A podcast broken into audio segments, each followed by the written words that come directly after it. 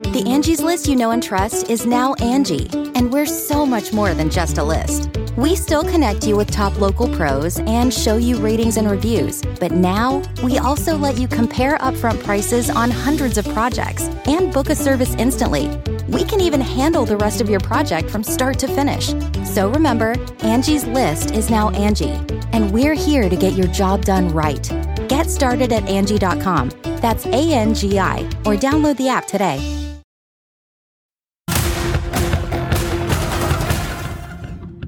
Tonight on the ReidOut. My goal, this is not revenge, right? What this is is about accountability. I don't want to see anyone, including Donald Trump, indicted, prosecuted, convicted, incarcerated, simply because I fundamentally disagree with them. This is all about accountability. He needs to be held accountable for his dirty deeds. Michael Cohen testifies before a grand jury in the investigation of Trump's hush money payment to Stormy Daniels.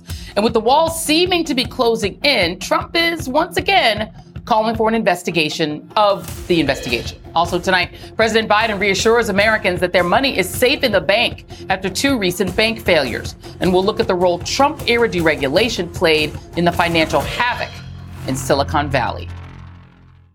We begin tonight with Mike Pence, a former vice president who quite possibly is most famous for his tongue biting silence. But believe it or not, Mike Pence used to talk for a living. Seriously, he was a right wing talk radio host in the 90s. True story. Meaning it was once his job to say what he thought.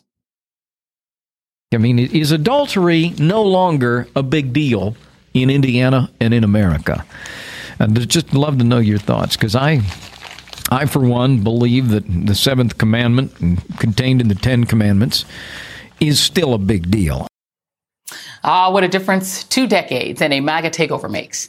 These days, Pence is hardly known for his opinions, even about the mob Trump unleashed to hunt him on January 6th and who called for his death in a very specific way.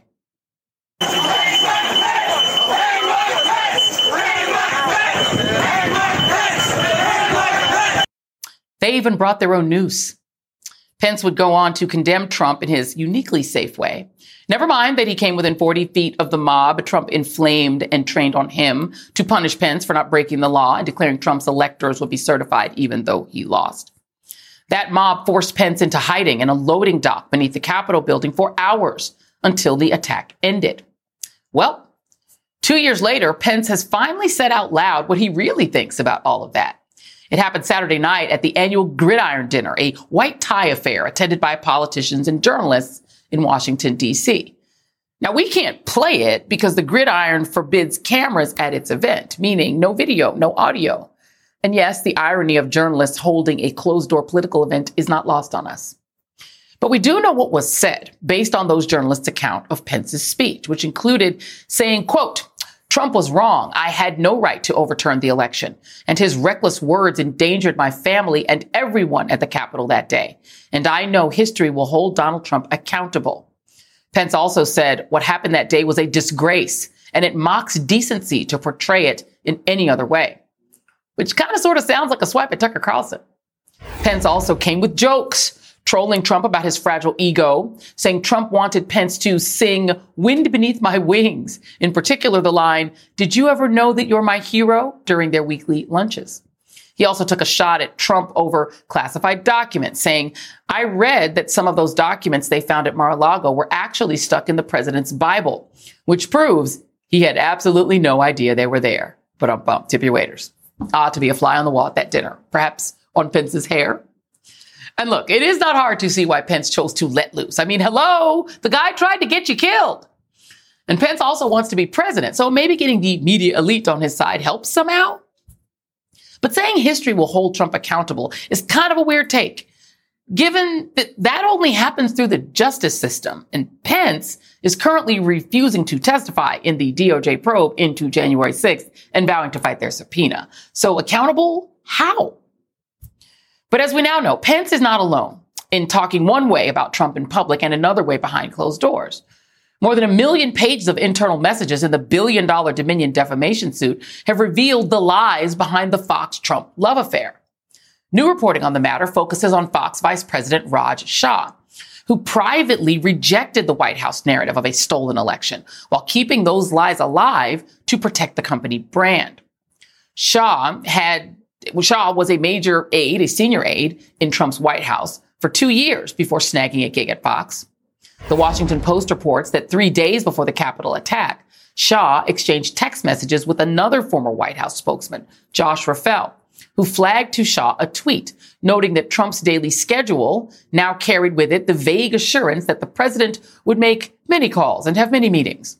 Raffel wrote, quote, I think what they meant is the president will wake up early and commit many, many crimes, including but not limited to obstruction of justice, attempted fraud, and treason in an effort to conduct a coup. Man, these conservatives got jokes. Another, let's say, memorable message came from a Tucker Carlson producer who has since left Fox. The producer called the delicate, uh, called the delicate dance with their audience surreal. Quote, like negotiating with terrorists, he said, but especially dumb ones cousin effing types, not Saudi royalty. Joining me now is Charlie Sykes, editor at large for The Bulwark and an MSNBC columnist and contributor, and Tara Setmayer, senior advisor to the Lincoln Project and former Republican communications director. Charlie, I got to go to you first because uh, yeah. you, me, and he, you, me, and uh, uh, Mike Pence all used to do talk radio. So, so, so you know um, yeah. th- his former career, right? I, I mean, uh, it is kind of ironic that he really did talk for a living. And he did yeah. it in very conservative talk radio, where the goal, and you used to do this for a living too, yeah. is to keep the audience engaged, but also to never contradict what they already think. That yeah. seemed to be his job then and now. Yes, and and so he's sort of trapped in this loop. Look, the fact is that uh, you know it's one thing to speak out at the gridiron dinner, um, but he needs to testify. He needed to have testified at the January 6th committee. He needs to stop fighting the, the subpoena, but also he needs to recognize that the fact that he is willing to say what he has said is the reason he is never going to be the Republican nominee because that is disqualifying. That tells you a lot about the Republican Party. Former governor, former vice president, who will never be president because he dares to uh, call out the president for his attempted coup. And you know who, who, who agrees with that? Donald Trump. And uh, Donald Trump has since, of course, responded uh, to Mike Pence's remarks at the gridiron, and, and this is what he said. He said he blames Trump for January 6th. He said, had he sent the votes back to the legislatures, they would have, they wouldn't have had a problem with January 6th. So in many ways, you can blame him for January 6th. Basically referring, admitting that that was the purpose of the mob. He also said, I guess he figured that being nice is not working because he's at number three in the poll. So he figured he might as well not be nice any longer. Um, Tara, this is an admission of guilt. So Trump is basically saying, yeah, that mob was there to kill you if you didn't give me the election. And it's the proof is they came to get you. And that if I'm a Department of Justice lawyer, I'm writing that down. Your thoughts? Uh, doesn't Trump always do that? He always admits to the crime and he turns it around and blames everybody else. He always it's always about rejection. He has been saying this and blaming Pence since January 6th and prior to that. I mean, it was the Lincoln Project that put out the ad after the election that let Trump know, by the way, Mike Pence is the one that's actually going to seal your fate here. You lost the election and Pence is going to seal your fate on January 6th with that, you know, with that ceremonial um, uh, power there uh, in Congress. And they, they didn't know. I mean, it's in Pence's book they, the Department of Justice was contacted to find out how they could get back at Lincoln Project because it pissed off Donald Trump so much that we uh, uh, alerted them to this fact. And so it's this has been brewing for quite some time. We've seen the anecdotes in the past about how Trump called Pence all kinds of names and basically called him a coward and said, You're the P word if you don't do this. And, you know, I mean, Pence has been cowardly in a lot of ways. I think he's a weakling because he should have been this strong about what happened on January 6th immediately after and consistently after. You can't be this sanctimonious and this pearl clutching about things um, two and a half years later when you're trying to find political expediency now to run a lane to run in, which he doesn't have one. What what what constituency does does does he have? He doesn't. But I don't really give him any credit for this now, and I wish that this wasn't as big news as it is because where the hell was this for two years? He's only saying this now because he wrote a book where he talked about it and he's trying to run for president. And he did it to a crowd where he's trying to garner favor with them so they'll write glowing stories about him as he runs for president. I, I really, I'm over Mike Pence and tired of everyone all of a sudden giving him a gold star and a cookie. What Chris Rock said, it. what do you want, a cookie for doing the right thing? He should have done yeah, this. It, so I'm I'm kind like, of over it. It's like getting your, your allowance for cleaning your room uh, uh is, is the other day. Right. I mean, look, but, but here's the danger of it though, Charlie. And I think this is what's important is that you have a Republican base that's also reflected on Fox News that both despises yeah. their followers and fears them. They're in absolute terror of these people to the point where you had Kevin McCarthy say, yeah, Trump totally did it. He's totally responsible. And then turn around and say, you know, it's not really clear. I had to give this to Tucker because he needs him to rewrite it. The, the, the, the Republican base is now so, in a sense, they've been trained to hear what they want to hear on their TV networks, on their websites, regardless of the truth. So that they're so, they become so enraged when the actual truth hits them that they're willing to overturn the government. I mean, this has been a dangerous game. Yeah. Rush Limbaugh played it. Mike Pence right. played it they're still playing it because they're too afraid of their audience to tell them the truth. Everyone knows what happens on January 6th that knows about civics, yeah. that it was going to be Biden. They couldn't tell them that because they were too scared. And look what happened and now they're trapped by that. Uh, you're you're right. I mean, those quotes that we're getting uh, show the the contempt they have for their audience, but also how afraid they are of their audience. The audience wants to, you know, uh, Fox to be a safe space. Republican politicians have also internalized this, which means that you're going to have this this the this split screen. What they say in private, what they say in yep. public. But it also means that they're not going to be willing to stand up to the base and tell them, okay, you know, thus far and no farther. There are no guardrails. There's nobody like John McCain to say, no, no, no, Barack Obama is a good family man. You know, you, you can't use that kind of language. So, right. um, you know, I agree with Tara, but it is it is you know it is worth noting that Mike Pence is is at least willing to say these things. It is by no means adequate. It is by no means enough. But maybe it breaks through at some point when they begin to hear this, because you're going to have to have people from that world who are the ones who are going to say you've been lied to. This was a coup. It was undemocratic. What Tucker Carlson is doing is an offense against decency. Because quite frankly, they're not going to listen to us. They're not going to listen to NPR, the yeah. New York Times. So the more not listen to Mike Pence either. the better. but, but, again, your, your, your point, they don't want to hear. Charlie. But, but yeah, somebody has to say it, Tara. And, you know, I'm kind of, a, to Charlie's point, someone has to, I mean, look, the reality is Republican members of Congress are going to go yeah. to the jail and visit the insurrectionists who tried to kill them. That's where we are now. They're going to oh, lead oh, yeah. a, a delegation to, to kneel to the people who threatened to kill them. If they had gotten their hands on any of those people, they don't know who they are. They would have grabbed them and they would have hurt them just like they would have hurt Mike Pence. They would have hurt any of them. But now they're going to go and, and, and bow down to the people who tried to kill them. I mean, I think at a certain point there has to be a circuit breaker on the right. I mean, I remember when Kavanaugh was up for the Supreme Court, it, it was demoralizing for women to think about and people who watched, you know, networks like this one to know that he was getting on. On the weekend show I was on, we told them he's going to get through. This is reality. We can do math. They have the votes. And, and it's like telling people that ain't great for numbers. It ain't great, but it, you gotta do it. It's the job. Who on the right is to do the job of breaking the circuit with this base that has been trained? You will hear what you want to hear or else you are going to threaten to kill the people that well, uh, you know what? You're right. You're right. They're, they have to be told the truth, right? Um, Lincoln Project just put out an ad trolling Trump and his followers in Mar-a-Lago and in Iowa, saying, "Listen, if Fox News won't tell you the truth, we will. This is what they really think of you and Donald Trump." And then it's starting to that is starting to break through a little bit with people realizing that wait a minute, we're being lied to.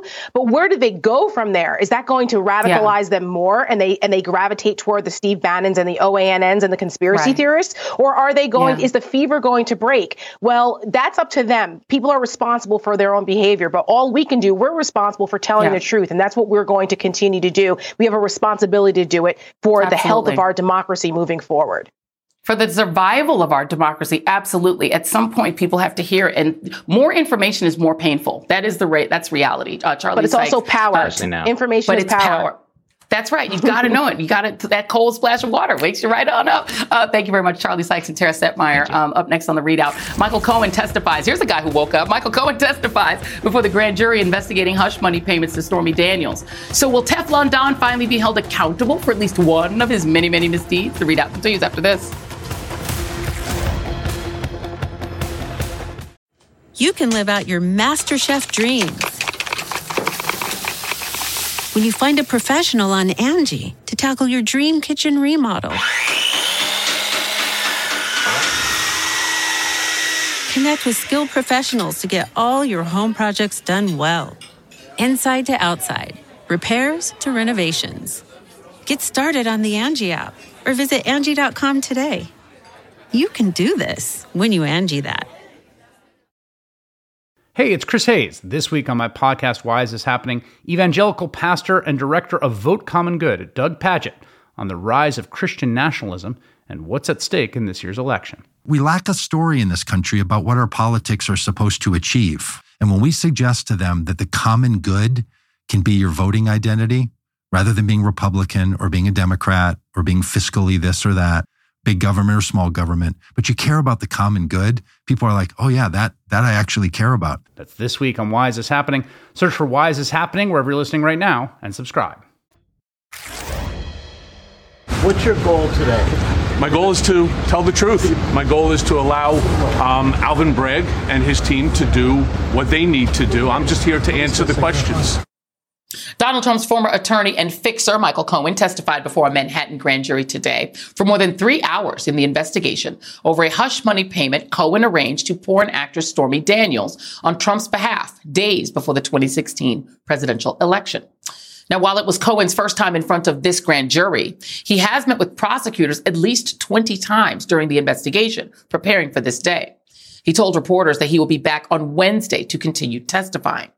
It comes as Manhattan District Attorney Alvin Bragg is said to be closing in on a decision whether to indict Trump, which could be an historic first against a former president. Bragg's office has extended an invitation to Trump to testify before the grand jury as well. But after meeting with his legal team over the weekend, Trump, not surprisingly, has decided to RSVP no. In fact, in pure Trump fashion, his lawyers are now calling for an independent investigation into that very same DA's office, claiming prosecutors have weaponized the office in its years long investigation of Trump. Joining me now is Lisa Rubin, MSNBC legal analyst, and David Cay Johnston, uh, founder of DCReport.org and author of The Big Cheat How Donald Trump Fleeced America and Enriched Himself and His Family. Um, a title that makes a lot of sense. Lisa Rubin, I, I want to start with you on this. So, there is one, there, this is the possibility under New York election law. It's section 17 152. It's conspiracy to uh, promote or prevent election. Any two or more persons who conspire to promote or prevent the election of any person to a public office by unlawful means in which conspiracy is acted on by one of the parties thereto shall be guilty of a misdemeanor. Is that what Trump is facing? Is he facing a misdemeanor? Because Michael Cohen went to prison for this. No, and I realized that, Joy. Michael Cohen did go to prison. This is a possible statute that the New York DA's office could use to bump up the falsification of Trump's business records to a felony. The falsification of business records statute says if you falsify your business records to further another crime or to conceal it, that itself can be a felony. And that underlying crime does not itself have to be a felony. So it's one of these one plus one equals two situations. I've speculated that one of the crimes they might be looking at is the one that you just cited, section 17 152. It's not a conventional campaign finance violation. Rather, it's about a group of people coming together to promote somebody's election through unlawful means. And I've speculated those unlawful means is Michael Cohen Cohen's bank fraud. He got a home equity loan to pay off Stormy Daniels. That, as we know, was fraudulently obtained, Joy. And, just stay with you for a second, Lisa. Um, Joe Tacopina was uh, out talking today, um, his Trump's lawyer this morning, and he said, "Well, the issue is these were personal funds that were used, so it's not a contribution. It can't be a campaign finance violation because they were personal funds that were used." Does that wash? I don't think so. But more importantly, if this is the theory that the DA's office is thinking about, it's never, you know, they're not conceptualizing it as a campaign finance violation in the first place. One of the unique features of going this route is that you don't have to have the debate about whose funds were these and is it a federal violation or a state violation. You can characterize this as a violation of state law through and through and perhaps indict mm-hmm. Trump that way rather than having the debate about campaign finance law. David, let, let, me bring you in here because so there has always been this sort of question in my mind, and I think in many people's minds, why the feds didn't go after Trump because they did indict Michael Cohen again and send him to prison. And this is what SDNY wrote about that. During the campaign, Cohen played a central role in two similar schemes to purchase the rights to stories, each from women who claimed to have had an affair with individual one, which is Trump, so as to suppress the stories and thereby prevent them from influencing the election. With respect to both payments, Cohen acted with intent to influence the 2016 presidential election He coordinated his action with one or more members of the campaign, including through meetings and phone calls. In particular, Cohen himself is now admit, as he has now admitted with respect to both payments, he acted in coordination with and at the direction of individual one. So he was prosecuted for that. There's also now some evidence that this prosecutor, this state prosecutor, is squeezing Allen Weisselberg, who Cohen testified under oath was in the room and was told with him to figure out how to pay Stormy Daniels. Does do you think Weisselberg, you're reporting on this family, is very second to none, is squeezable because he's already gone to jail for Trump? Well, that's a really good question because Allen is a wholly owned subsidiary of Donald's Mind and has been for 50 years. Um, I think the reason the Justice Department didn't pursue the Michael Cohen case, which uh, looks like a slam dunk, is that they didn't see it as being the biggest case to bring if you're going to go after a former president. On the other hand, Alvin Bragg, you know, decided not to go the RICO route, which I thought was a very smart move, Article 480 of the New York penal laws, and now he's come back with using uh, the New York State business laws, which can be very effective, as Lisa points out. Two misdemeanors, you get a felony. And uh, his own efforts now by Trump's lawyers are going to be to say, oh, this is all illegitimate. Uh, the laws are murky. Uh, we don't know what we're doing here. And Bragg may well bring a broader case than that. Uh, Weisselberg is right now in jail. He has an agreement that he has to fully and faithfully testify. I don't think he did that in his own trial, the one for the Trump organization and himself, but he didn't he didn't flake out either completely. I'm sure there's been a serious effort to say to him, you're going to have to be candid about what happened here. And bringing in other witnesses like Jeff McConney suggests that there's other evidence that uh, Allen Weisselberg knew about these illicit payments. And who is Jeff McConney? Uh, he's another Trump finance guy. He works under Allen Weisselberg. So, it, it, so if they're now starting to zero in on the Trump organization as being a part, David, of pulling together this scheme, so are you saying the pressure on the organization will be a way to make Trump pay for it? Because it seems to me that if you and I agree that I'm gonna go rob a bank and give you the money, we both supposed to go to jail, not just not just me. Well, what I think Bragg is trying to do is get the people who worked for Trump, and by the way, are still on his payroll, to uh, turn on Trump and to present evidence that uh, they cannot escape because there's some documentation of some kind. You know, Donald famously tore up his uh, his uh, calendars at the end of every month. Didn't operate with yeah. email, so he could deny things. But people on his staff have been called in to testify. And so I think the effort is going to be to build to the jury a solid case that, of course, this is what happened, uh, and to show, if anything, that Allen Weisselberg is trying to curry favor with Donald if his testimony is less than candid.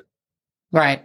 Well, we shall see because nobody can get pardoned if this is a this is a state case. Uh, Lisa Rubin and David Cay Johnston, thank you both very much. Still ahead, the failure of two big banks raises questions about the stability of American financial institutions and whether Trump era deregulation is at least partly to blame. We'll be right back.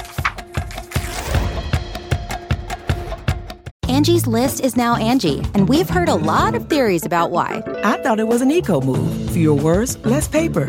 No, it was so you could say it faster. No, it's to be more iconic. Must be a tech thing. But those aren't quite right. It's because now you can compare upfront prices, book a service instantly, and even get your project handled from start to finish. Sounds easy.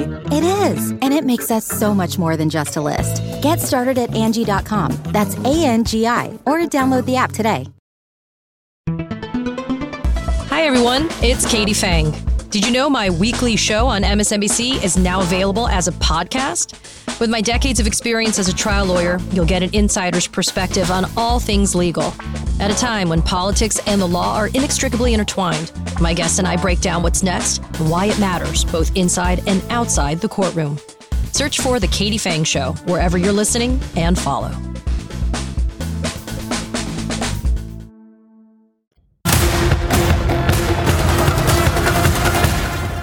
Today, thanks to the quick action of my administration over the past few days, Americans can have confidence that the banking system is safe.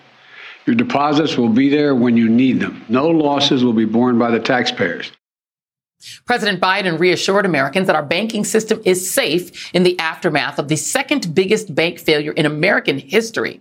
Silicon Valley Bank, aka SVB, the country's 16th largest bank, collapsed last week when customers panicked and withdrew their money, $42 billion after the bank took a big loss. That led Signature Bank customers to panic and withdraw more than $10 billion in deposits there. Republicans, of course, are seizing upon this opportunity to use their new magic word and pin the crisis on wokeness, with Ron DeSantis and Congressman James Comer bringing up diversity initiatives and environmental investments as the supposed culprits in what happened with these banks. Well, here's the thing. Like all other banks, Silicon Valley's main goal is to make money Fortune describes it as the single most critical financial institution for the tech scene, serving half of all venture based, venture backed companies in the US, including, yes, clean energy startups, because that is where the money is. As the Atlantic's David Graham points out, the reason that SVB would want to advertise its programs on DEI, environmental, social, and corporate governance, or ESG, and other matters is not because it was enthralled to woke ideology. It's because that was a good business decision, i.e., they invest in stuff people like. And how does the tired meme brigade explain the presence of fervent Trumper and strictly anti woke right winger Peter Thiel, who was a big investor in SVB and who helped collapse the bank by yanking out millions of dollars on Thursday? Mm. Republicans may want to cast their blame inward instead. In 2018, Trump signed a law weakening Dodd Frank and reducing oversight on banks like Silicon Valley after SVB's CEO directly lobbied for it. As Senator Elizabeth Warren wrote today, had Congress and the Federal Reserve not rolled back the stricter oversight, SVB and Signature would have been subject to stronger liquidity and capital requirements to withstand financial shocks. But they weren't because of deregulation. Joining me now is Congresswoman Maxine Waters of California, ranking Democrat on the House Financial Services Committee. Um, Congresswoman, thank you for being here, and I assume that this matter will come before your committee. Um, I, I, do wonder, I just want to dispense with this really quickly. The, right has already tried to make this a wokeness story because every story is a wokeness story. It's what the Wall Street Journal's Andy Kessler wrote.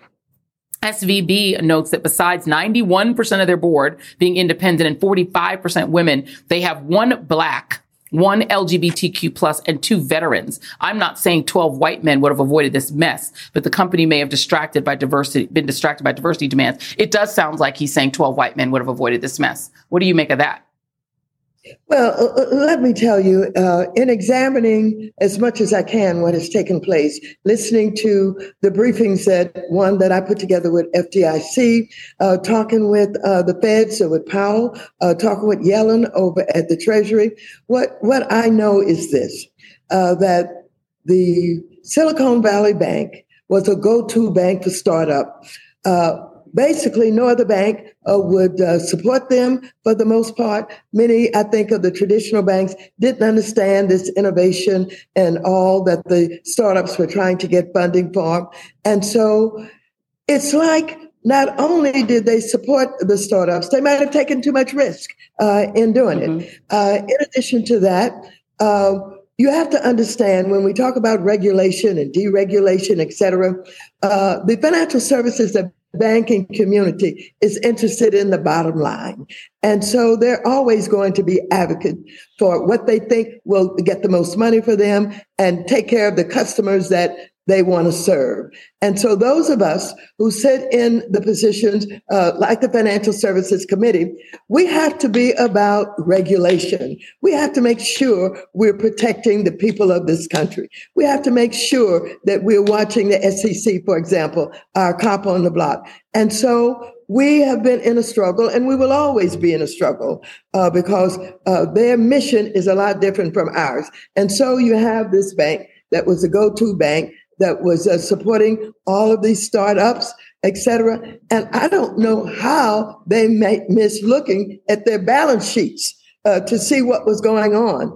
And of course, when they actually understood, I suppose, what was going on, it was too late uh, to borrow money. It was too late to sell securities. And so here we had a bank that collapsed. And in that collapse, it forced this government to have to come to grips with we had a real problem and we had to do something fast. We should be, the government should be complimented in the way that they put together protecting the depositors, both those that are insured, those that were not insured, how we were able to protect jobs, and how we were able to get those payrolls done so that these uh, owners of these uh, small tech companies could pay their staffs, et cetera. We did a miraculous job. And we need to thank our agencies for doing that. We've got new questions that we've got to deal with. For example, what are we going to do about the uninsured from now on? We know uh, that the bank had 90% uninsured. We got to deal with that. Let, let, me ask you this because you, are talking about regulation. Uh, Greg Becker, who is the CEO of Silicon Valley Bank, he sold $3.6 million worth of stock in potentially problematic transaction, in, in, a potentially problematic transaction days before the bank failed. So he's dumping stock. Um, we know that part of the, you know, the government, it, it, well, I guess they're not calling it a bailout, but helping these banks to stay afloat um, in, involves firing management. What can be done about that? I mean, you have a guy that's dumping stock, right? Or dumping millions of dollars worth of stock before the bank collapses. Uh, that's a serious thing, and, and we must be concerned about it. And we're not bailing out the banks we are really taking care of our depositors, both again insured and uninsured, and banks that have done, uh, you know, suspicious things or things that perhaps already in violation of regulation of laws are going to have to be accountable. They're going to have to be accountable for what they've done. Do, do you think that maybe this is this is one sort of element where it is a bipartisan issue? I mean, Barney Frank, who people remember as the Frank in Dodd Frank, um, reportedly supported weakening some of these regulations, and then he left to then join the board of one of these two banks, Signature Bank. Is that an issue where you have members of Congress who understand the regulatory process, then going out into the private sector and joining these organizations on their boards and then supporting weakening the regulations? Well, you know, I think we have looked at those issues somewhat. We need to look at them uh, in depth and uh, determine whether or not we're going to do uh, in these instances, like we've done in saying you can't lobby, you know, for a certain length of time. I think that those issues are worth looking at. Um, you know, Signature Bank was closed down, uh, and I think that that may happen with a few other banks, but I'm looking at Signature to see how much crypto was involved there, uh, because we got to know what role did crypto play in any of this. So we have a lot to explore, a lot to yep. investigate, a lot to mm-hmm. understand. McHenry and I are getting together. We're going to have a hearing as quickly as we can, uh, and we're going to try and work in a bipartisan way because we've mm-hmm. got to make sure uh, that we be concerned uh, continuously still about contagion. Uh, we don't right. know. Some, a lot of stuff still out there. And so we've got work to do. Congresswoman Maxine Waters, thank you very much. Really appreciate your time. welcome. And thank up, you. Thank you. And up next, how students are stepping up to lead the fight against conservatives' anti education agenda. I recently spoke with Dr. Ibram X. Kendi about that, and our conversation is next.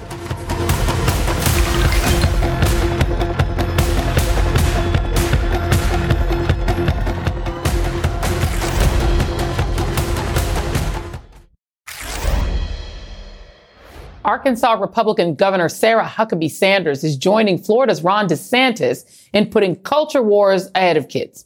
She signed a sweeping education bill essentially creating a voucher system and prohibiting certain topics, critical race theory and instruction on gender and sexual identity before the fifth grade. Arkansas students, however, did not take the legislation lying down. At Little Rock's historic Central High School, Sanders' alma mater, by the way, more than 1,000 students joined a recent walkout, and a group descended on a committee hearing to share their objections. It doesn't work. It doesn't okay, help. Thank you very it much. It doesn't do anything uh, to actually address how bad this bill is. I think that the amendments are not sufficient. They do not support what the bill so needs. You ha- can only speak on these amendments. When this bill is staking so many things like our education. Much. I'm speaking on why you should not accept these amendments. Well, I'm sorry. That's directly what we're speaking on. You don't. You don't get to have. We, this committee gets to decide whether we do. We're taking your opinions. I started off my speech here by saying that I wanted to thank y'all for the opportunity to speak. However, I take that back because y'all are not allowing us to speak. Well, they tried to share their objections anyway. In an open letter, Central High School students took issue with Sanders invoking the history of their school in her State of the Union rebuttal, specifically the nine black students who desegregated it under National Guard escort. in 1957. The current students wrote, if Governor Sanders had her way, we wouldn't be able to examine how racism shaped these structures to allow for those violations to take place. Joining me now is Dr. Ibram X. Kendi, founding director of the Boston University Center for Anti-Racist Research. His newest book is The Making of Butterflies, his second children's book adaptation of a story by the great Zora Neale Hurston. Uh, Dr. Kendi, it is always good to see you. It strikes me as a fact that we're learning that in this whole battle over education, the adults are the problem, not the kids. Um, your comments on not just the Little Rock, Arkansas students standing up, but these students all over the country, from Florida to Alabama, who are saying, no, we want to learn. So, Joy, my my research uh, as a scholar really began in studying student activists, uh, particularly Black student activists in the late 1960s and early 1970s, who came onto college campuses and noticed that their history, that their culture, that their experiences uh, weren't reflected in the curriculum. And so students have been demonstrating and pushing for relevant, uh, truthful, diverse, multicultural educational system for quite some time. And they have consistently faced resistance from adults, and, and now is no different. What does it say about our society that for one of our two major political parties, the salient issue for them is stopping students from learning black history and from even discussing the existence of gay people. They, they have decided that is the most important issue in the country more than the economy, more than anything else. It's stopping kids from learning those two things what, what it says to me is is is that in many ways we're we're not at a place where a major political party is trying to stop, let's say, black children from going to school with white children at, at Central High School, but they're trying to segregate in a different type of way. They're trying to segregate out uh, the history and, and and the experiences of of people of color. So our bodies can be in these classrooms, but but our cultures, our minds, our experiences cannot. So this is a new form of segregation, unfortunately, that, that we're facing. And that's why these students are speaking out and speaking out against it. Yeah, they don't want kids to learn history because they're going to understand that, wait a minute, you guys are acting just like the segregationists from before. Hmm. Let's talk about this book that you've created because it is, it is uh, an interesting time to be writing books for children. Uh, your new book, The Making of Butterflies, it's adapt- adapted from a Zora Neale Hurston book. Talk about the book and also the series. Um, why and, and what will children, young people get from experiencing these books? Well, they will first and foremost experience the beauty and the creativity of, of African American, particularly rural uh, Black folklore in the ni- late 1920s. That, that the great Zora Neale Hurston went into these private spaces and, and collected them. And, and the making of butterflies is actually adapted from a beautiful folk tale of how butterflies uh, came to be and and they'll also as young people be able to uh, think about the beauty of, of their own imagination of, of creativity of, of different cultures of, of different languages all the things we should be teaching children but apparently republicans don't want us to you know, it, it is interesting that, you know, a book like the, the, books that you've created are very likely to wind up banned in states like Florida and Alabama and Tennessee that are really being aggressive. I mean, they're banning books about Dr. King.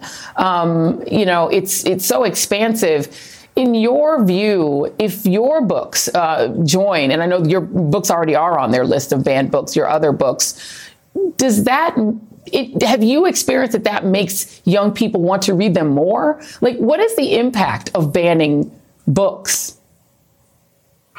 I think it, it is certainly some young people and even some parents want to get the books more. But as you know, Joy, sometimes a, a, child walks into a library and they don't know what they want to read, right? And and right. now they can't stumble onto that book that's going to create a, a lifelong reader.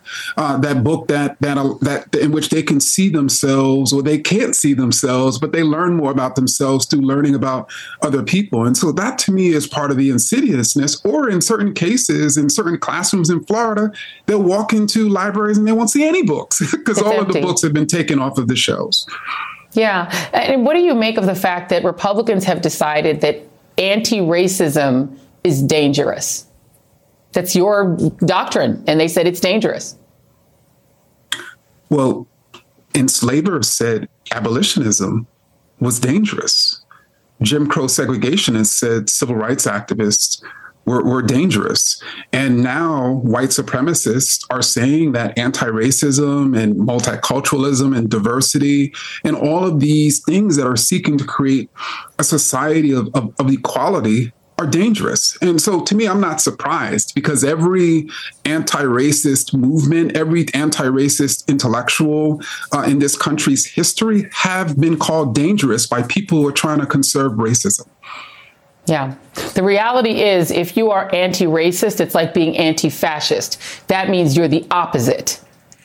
And maybe you don't want to own that. Something that folks might want to think about. Uh, e- Dr. Ibram X. Kendi, thank you. And congratulations on the book series. Much appreciated. Thank you, Joy. Still ahead, baby steps. The Academy Awards show a little bit of improvement on diversity and inclusion, but they've still got a long way to go. More next.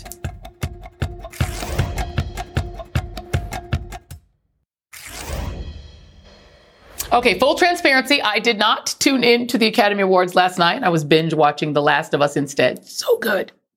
But I did keep abreast of the goings on via the socials and was thrilled to see that it was a big night for the very fun, very wild independent film Everything Everywhere All at Once, a quintessentially American movie about a Chinese American family.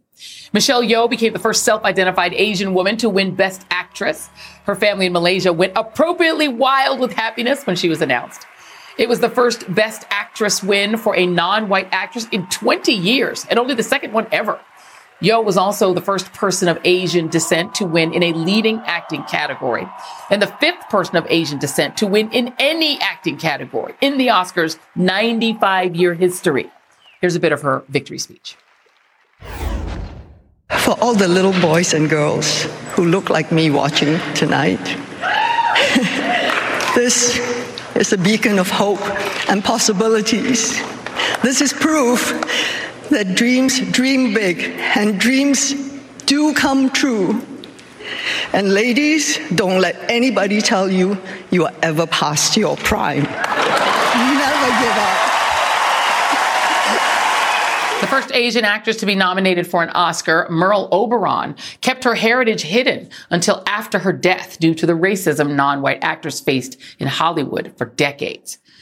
Overall, it was a huge night for Asian representation. Yeoh's co-star Ki Hui Yan, Ke Huy Quan won for Best Supporting Actor. And the Indian feature film RRR made history by winning Best Original Song. It's also the first Indian feature to win an Oscar. History was also made in the costume category with Ruth E. Carter becoming the first black woman to win multiple Oscars in any category. She won for Black Panther, Wakanda Forever. And these monumental firsts are great. Period. End of story. But real talk, the Oscars have been criticized for a long time for failing to recognize the talent of black women in general and of women directors. And to lift the hood on that a bit, Entertainment Weekly spoke with four anonymous Academy voters about the criticism. One Academy voting actor said, quote, when they get in trouble for not giving Viola Davis an award, it's like, no, sweetheart, you didn't deserve it. We voted and we voted for the five we thought were best. It's not fair for you to start suddenly beating a frying pan, frying pan and saying they're ignoring black people. They're really not. They're making an effort. Viola Davis and the lady director need to sit down, shut up and relax. Somebody really said that in real life. Just so you remember what some of the folks who have, who make up the jury for the Academy Awards are really like. Still, Despite that negativity and haterism, the significance of everything everywhere all at once, winning seven Academy Awards is important because it is, as it is so often said by progressives who happen to be right about this, representation matters. The kind of roles that Asian actors and black actors and Latino actors get to embody that reach beyond trite stereotypes, the way LGBTQ characters are portrayed and who gets to portray them, the stories women directors get to direct matters. Opportunity matters. And yes, diversity, equity, and inclusion in this very diverse country matters. And it also happens to be good for business. It's not a favor to diverse talent. It's a favor from them to the culture. And that is tonight's ReidOut.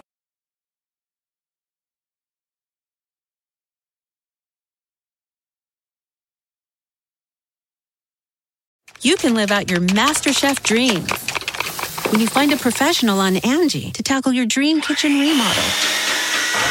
Connect with skilled professionals to get all your home projects done well. Visit Angie.com. You can do this when you Angie that.